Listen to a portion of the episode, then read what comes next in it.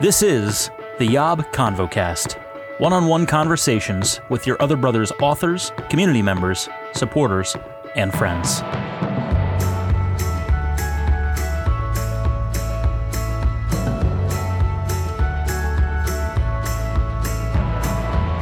What's up, friends, and welcome back to the Yob ConvoCast, conversations with a cross-section of our community as we continue spanning the spectrum in this really fun, really illuminating, really uh, just enjoyable ConvoCast series that we're doing this summer. I'm Tom. I never introduce myself in these ConvoCasts. I figure on the Yobcast, I introduce myself, and then on the ConvoCast, I just assume that everyone knows who I am. So I'm Tom, by the way. This doesn't happen often, but I have an in-studio guest. He's sitting there across from me, waiting for his time to speak like a good boy. And I, he I, he's visited before. He's been on the show many times, and I'm excited that he's in the room with me, getting to share some of his story today. It is my other brother, Ben. What's up, Ben? Hey, Tom. Good to actually be here in the flesh. You're here in the flesh, and what's really exciting is that your wife is here, too. I don't know if she can hear us right now, but she's in the other room, and she's here, too, and I got to meet her for the first time, which was so exciting. Tell us about your journey. How did you get here? You mean here to this specific space? Yeah, you see, what we're going to do is back up. We're going to start there. How did you get here to Asheville on this blessed, humid, hot July day? We're currently in my studio room where there's no air conditioning. The windows are closed. We had to turn the fan off to amplify the acoustics of this recording. So um, so the sweat is pouring. At least it is on my body. I won't speak for, for your body, but... Um, you are here. Yeah, you were here in Asheville. And so I was curious how you got here. And then the rest of this episode, we're going to zoom out. How did you get here in a more metaphoric sense? Oh, gosh. Where have we not been on this trip so far? No, we started out in Michigan.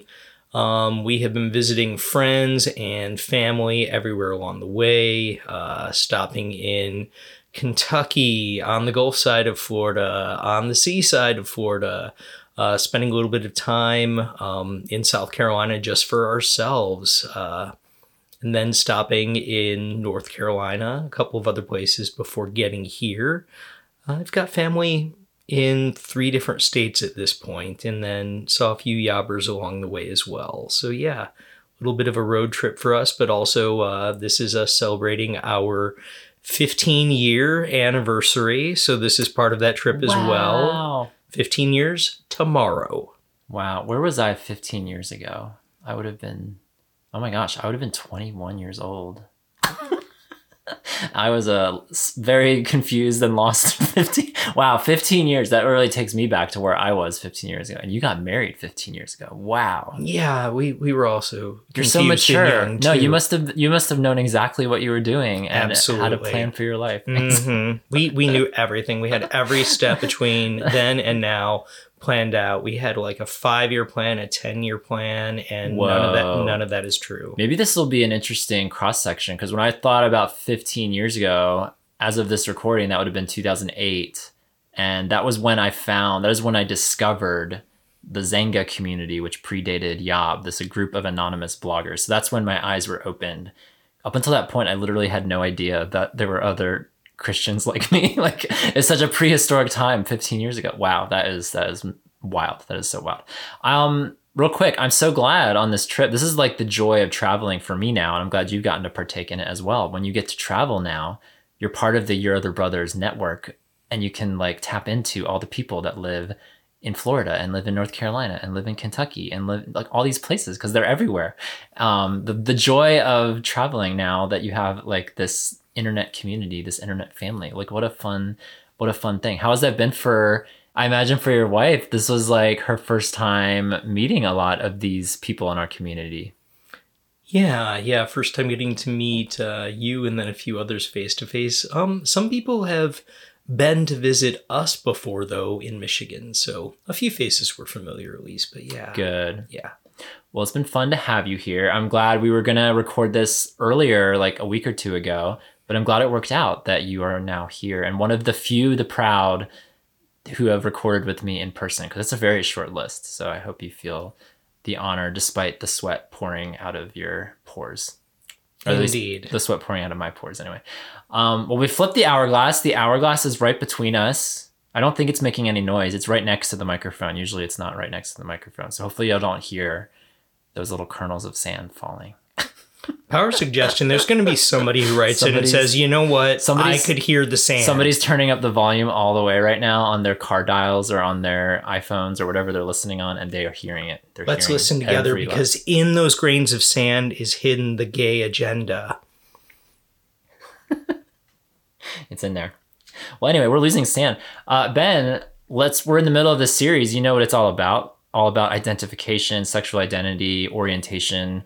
Um, you know, it's like on the surface, I, I joked about this with Alex on the last episode, but it's like on the surface, if someone were to just click onto our website and if they knew there was a community out there, they'd be like, oh, okay, they're all they're all gay or they're all S S A or or they're all side B. And maybe that's true to an extent. Maybe there's some truth in that. But Venn diagrams, like they overlap and they some people identify as this, but not as this. Um, some people are fine with this, but not with that. And so it's been really interesting to explore. Um, the goal of this series is to talk to single people, married people, younger people, older people. Um, we're trying to get a nice little cross section of the community. So, so you are our first married person on this show, on this series. So there is that. Um, so let's start with there. You're married. How do you identify presently if you were to sum it up in a word or two or three? So people that know me, if I'm going to identify as anything, I would use the word queer, mostly because that ends up um, opening up conversation. Because if I say I'm gay and people don't know me, the automatic assumption mm-hmm. is what per se? You know, that, okay, if they see my wedding ring, they assume gay, married to a man. If I say queer, uh, that, that invites conversation, that invites, you know, further questioning. Um Yeah, so so queer is the the label that I would use most often. Yeah, that makes that makes total sense. Why why you would do that? How do you feel about this phrase? This there's an acronym out there. I don't know how you feel about it. M O M, which is a mixed orientation marriage, or mom for short. How do you feel about moms? I think that moms are great. You know, I'm here because of a mom. I think most of us are. Um, I just love that. I love that the acronym for mixed orientation marriage is mom. It's so I I get a chuckle out of it. But no, seriously, how do you feel about that term, that terminology? Does it fit to you, or is it lacking, or how do you feel? I think that it's a helpful term. You know, language definitions are are useful. Again, being able to throw that out there is something that invites further conversation. It's useful having a label, but it's also, it's a little hokey. It's a little cumbersome. Mixed mm. orientation marriage. Um, you know, just as soon say, it would make just as much sense for somebody if I were to say, I'm a gay man married to a woman, and that would convey, I think, the same idea mm-hmm. as saying mixed orientation marriage. And then they would have to go, well, what, what, what does that mean? And then I would just have to unpack that. It's shorter to say gay man married to a woman. So plus, if you're in a mixed orientation marriage, then there's also there's also the the nebulous nebulosity nebulousness of which spouse is same sex attracted or gay, or which one is straight or heterosexual, and then there's confusion about which one is which if you don't know if you don't know either of their stories, and so I can see how that might be limiting as well. And just to throw the curveball out there, if you have a man and a woman in a mixed orientation marriage, but both of them are attracted to the same sex. Mm. Is that a mixed orientation marriage? No, I did you hear this term at Revoice a couple years ago? No, what what, what what is it? I'm not the authority to speak on this, but but no, there was. Uh, I went to Revoice. Gosh, when was that? Two years ago now. Uh, I went to Revoice two years ago, and there was a couple that spoke, and they. That was exactly the situation. The man attracted to men, the woman attracted to women. They called themselves a queer-oriented marriage, a, qu- a quam or something. I'm not sure. I don't know if that's how you would pronounce that, but um, but a queer-oriented marriage where, yeah, each spouse identifies as queer. So that was news to me because I, I mean, I knew that that existed, but I just didn't know it had a name, or they came up with a name, or or they adopted the name. I'm not sure the etymology of a queer-oriented marriage, but there you go. I don't know, I feel like the word... There's a name for everything. Yeah. And queer ends up kind of being almost like a catch-all for yeah. sexual minorities in general, um, which I've talked to some older people, and they, they ask, isn't that a slur? And the answer is, well, historically it used to be, but it's kind of being reclaimed by the L G B T Q community as as a catch-all and saying, no, we, we can use that word to define ourselves. So it's really, yeah. I mean, I was, I mean, in a span of just a couple of years, like a couple of years ago, I would not have used that word to identify myself because I just felt weird about it. Because I just heard, I only, my only context for it was a negative context of hearing the those jerk Christian boys that at the Christian high school I went to, that they would use that word, and it was never in a positive redeeming sense. And so so my only context was like, oh, that's a slur and that's a way to make fun of somebody, and you don't just call people that or identify as that. But but I like I like how you said it's a catch-all, an umbrella. Like there's something about it that feels more and more comfortable the more it exists, the more people adopt it. Um, I might share more about that later in the series, as maybe maybe I'll get an episode at some point. How does Tom identify? I don't know. We'll see. Um, but no, this is about you, Ben. So let's let's backtrack a little bit now, because we mentioned you're married. You're married for fifteen years. Congratulations. That's Thank exciting. You. Um, but let's backtrack to before you got married and growing up as a, as a little youngster and coming to terms with your sexuality or figuring out your sexuality. Um, yeah, what was the journey of getting to this identification? Were there other words that you would have used previously, or... Just tell us, tell us a little story. You got, you got until the sand gets to here. Oh, that's so unfair. I'm got, just going to turn it sideways. Um, yeah. So I was very much in the closet growing up. You know, I, I remember the back of a lot of church pews, but I don't really remember regularly attending when I was younger. Uh, what little I heard about gay people was that God hates gay people. So, you know, when I did hit puberty, uh, my first memories of attraction were towards other guys. But by that point, I had been to church at least a little bit, and I, I was told, no, God doesn't make people gay. So that couldn't be what I was experiencing. So I didn't really have a label for, you know, saying what it was I was feeling. I just knew that I was nailing it and then not lusting after the girls in the youth group category, you know? Um, so that was awesome. Good job. Yeah. Yeah. yeah. I mean, I if, that's the measure, yeah. if that's the measure, if that's the measure of sanctification and purity culture, I was nailing it mm-hmm. by not nailing, if you know what I mean. Mm-hmm. Yes. Very nice. Yes. Um, But then, you know, going away to going away to college at a conservative Bible college, that was the first time where I was really wrestling with, okay, so what does this mean really deeply? Uh, because I'd prayed for God to change it. I'd come out to myself at that point. I had admitted, okay, I'm attracted to other guys. I'd prayed for God to take that away, to change it, to minimize it, whatever. Uh, to allow me to be attracted to women, and it just wasn't happening.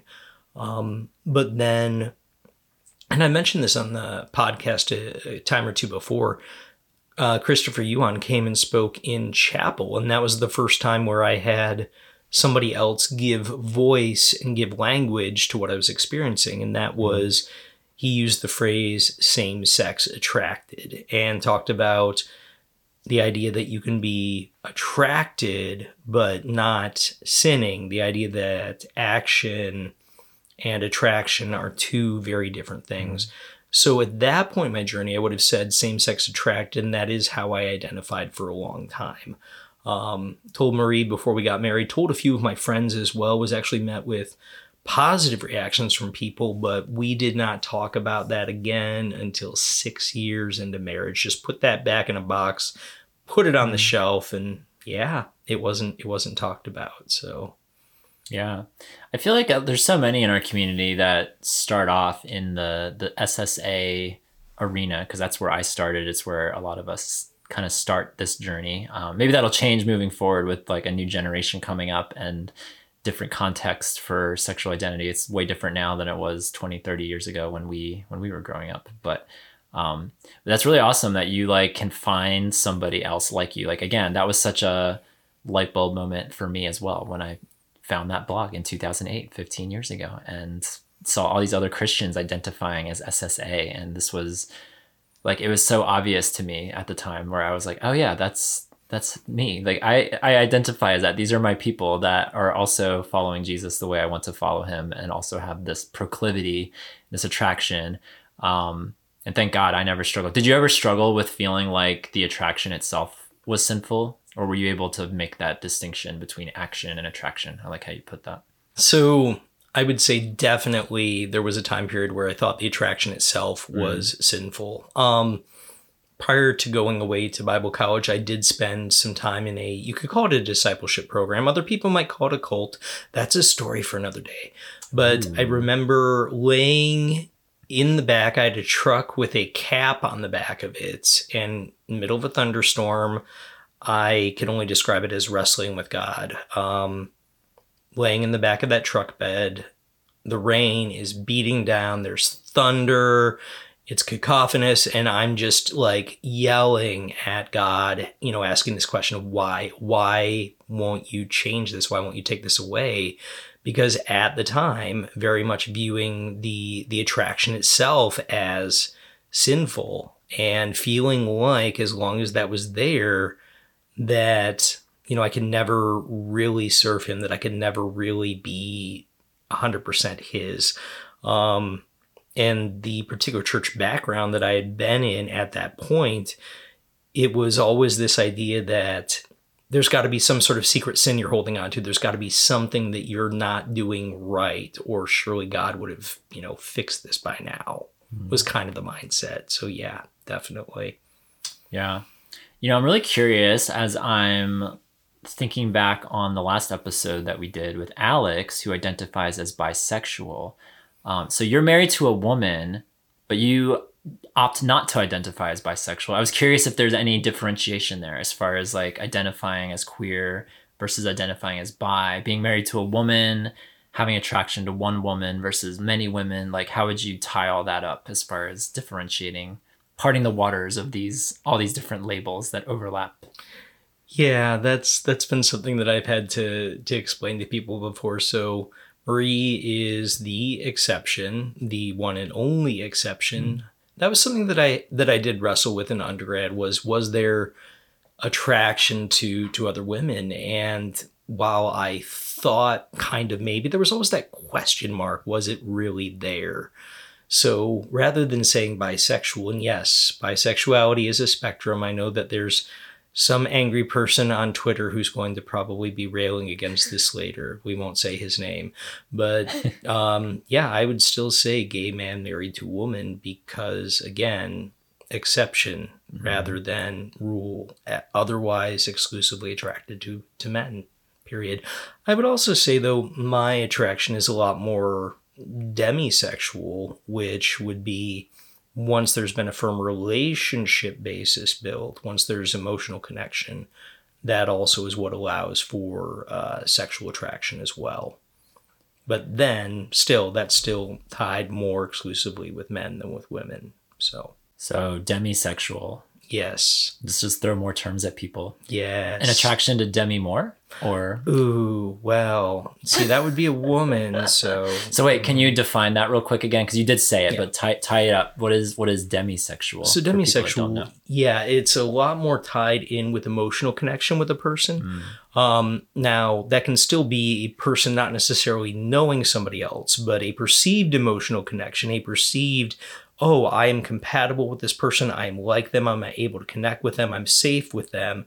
And out of that connection, there's the ability to have like sexual attraction, attraction and emotional connection on a deeper level with mm. that person. So demisexual would be the term for that. And um, yeah, there's other ways probably to define that as well, but that's... I wonder if there's, is there a term for like a reverse demisexual where it's like the more you get to know somebody, maybe there was initially physical sexual attraction, and then as you get to know this man, then the sexual component like starts to die away. That's what I was thinking about when you're talking about um demisexual, because I've had that experience as far as other men go. Like, you get to know, originally they start out as an object, or like the unknown, or this like mysterious exciting force when you lock eyes with them or notice them or whatever, and then Then you get to become friends with them or notice them, and then you're like, you can't imagine doing sexual things with with them because it makes you feel gross, or makes you feel weird, or makes you feel like you're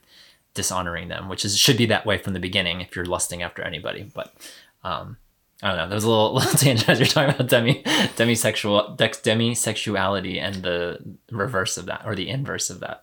Interesting. Well, uh, caution word: purity culture. Um, Yeah, exactly. So, no, I People's think... People's heart rates just spiked. I know. The idea, though, back then was you're supposed to view your brother or sister in Christ as your brother or mm. sister in Christ, not as... have sex with your brother. Yeah, absolutely. Or your sister. I'm not going to make a joke about any of the states that I've traveled through. Will not do it. Moving mm, on. Um, mm. But the idea of, yeah, you you form a connection with a person and you view them not as an object, but as a person, as a human. And even within demisexuality, even though there can be uh, sexual attraction that develops there, one of the reasons why it's also possible to say no is because...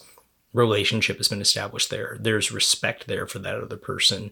Mm-hmm. And so there's the desire to keep that relationship and not cross those lines as well.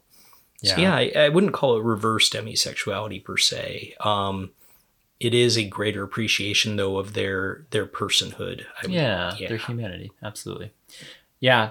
You know, so then to tie a bow on the, the bi versus queer label conversation, because I'm sure there are people who would who would identify as bi if they were married to a woman, even if they had the same exact experience as you and they were like, I'm attracted to only my wife, not to other women, but mostly to men. But that then makes me bi because I'm attracted because my wife qualifies as women. And so then I'd be qual and so it's it's like that's the silly part of this conversation, is that everybody's going to define these terms in different ways. There's going to be a lot of overlap and there's going to be a lot of similarity as far as how person A or person B or person C will define these words, but then inevitably someone's just going to do it differently. Like we got to talk with Alex about bisexuality. I'm shouting out Alex so much in this episode. Shout out to, shout out to Alex. You've given us such great content, not only for that episode, but this one and probably more moving forward. Um, because he described his attraction as eighty-five percent for men and fifteen percent for women. And so who's to say that a bi person couldn't have a ninety-nine percent attraction for men and a one percent attraction for women and still like feel comfortable identifying as bi? Or maybe they wouldn't. Maybe they would identify as demi, or maybe they would identify as just an umbrella term like queer. So there's so many ways to go about it, and you could get lost in the weeds as far as like, we're just trying to put words to experiences and trying to like explain stories and trying to show um, a little bit of your life experience. And so um, with that being said, what would, as we close all of these episodes, what would you say the biggest struggle um, identifying as a queer person, a queer person in a marriage, which may or may not be mixed orient, which may or may not be a mom. um, what's the what's been the greatest struggle as far as this identification goes? Is it the explaining thing? Do people just have a hard time understanding that?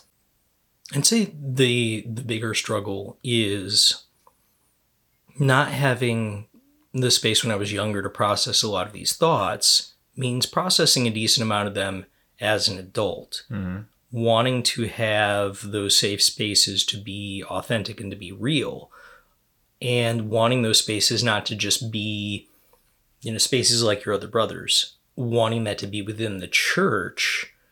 But when I've tried to bring those conversations into the church, uh, that hasn't always gone well. That hasn't necessarily been a safe space. Uh, unfortunately, it feels as though people tend to assume the worst rather than who the Christians. Be- I know, right? Yeah, church people. Wait a minute. Yeah. So yeah, people tend mm. to uh, assume the worst, and so the, the phrase that comes to mind is, um, "Have you stopped beating your mother yet?" You know, assumed in the question is you're already doing something wrong. Um, and, and yeah, it, it's the idea that you are put on the defensive from the beginning. Mm-hmm. And if a person comes to you in a combative manner and already s- assumes that you are wrong or are in sin, uh, you're in a place of, yeah, you're in a place of defense. You're in a place of, for, for a lot of us, for me, it was a place of feeling very triggered because I've had people in authority positions react very negatively uh, when I try to talk about my sexuality. So negative reactions, certain words or phrases used, even now, if those get used, it's still hard to have some conversations. Mm. Yeah. I would say that, you know, within my and Marie's marriage, she's been awesome to be here every step along the way, to have these conversations with me, uh, to stand beside me, you know, uh, yeah, hold me when I need to cry, and vice versa. Um, because when people attack, it's not like they're just attacking me. They're attacking, they're attacking us. They're, yeah. Yeah, because we are one flesh. We are together in this. And some joy that we've been able to have come out of our, our marriage is we've tried to create safe space for, for other queer people, um, opening up our home, whether it's for a day or a week or, I don't know, three plus years, uh, to have people be able to move in and process their faith, their sexuality, and know that it's going to be okay. You've got a safe place to lay your head, and we're here for you. So, yeah, that's been kind of a hallmark of of us being together mm. in this, is creating those spaces. So, yeah. Does that segue into your greatest joy, or did you have another answer for your greatest joy or the biggest blessing as far as your sexuality goes? Because if you had a different answer, I was going to linger on the struggle for a moment. Oh, we can linger on the struggle, and then let's I'll come linger back on in. The struggle. Yeah, let's, I love lingering absolutely. On the struggle. Mm. Um, yeah, I didn't even think about that, that like... Not only must it be difficult to field the confusion and being on the defensive, like being attacked, like right from the get-go, but then to like be tied to somebody else that that also comparatively, if not equally, affects as well, as far as like being with you in this marriage. And like, it's gonna, if it affects you, it's going to affect her as well. Like I didn't even think about that. That's probably gotta be just a really hard time. Like on one hand, then you, you then have each other to support one another through that, but still like going through that together must not be the most fun thing in the world. I know you've gone through, you've gone through a lot with that. Yeah. And it has continued to push us closer together. Um, you know, I tell people I, I got to marry, I got to marry my best friend. And I think that's one of the reasons why, um, you know, we've we've done as well as we have is we continue to see each other. We continue to walk with one another. And she is my best friend. I mm. get to tell her everything that's going on in my head and my heart and vice versa, even when it's not easy. So, mm. yeah. Well, that is beautiful because it does inevitably lead into joys and blessings as far as this whole this whole conversation goes. Um, yeah, I mean, you've already started talking about it a little bit, but if there's anything else, this is your time to shine, as you still have, you know, about half a pinky worth of sand, I would say, yeah. to work with. So us being able to open up our home to other people that have also been through pain, you know, is one that I've mentioned. Um, us being able to walk through pain together and grow stronger as a couple is another joy. Uh, when we've been able to share our story with friends, whether that's, you know, other married people or, or single people, um, they've looked at us as an example of marriage. And again, it's not like mm-hmm. we've got the perfect marriage or anything. There's been good points and bad points and struggling and striving, but the fact that we keep coming back to each other and loving one another, um, we've been able to use our, our marriage to encourage other people as well, not just queer folk. And that's been awesome. So yeah. A lot of a lot of joys along this journey as well.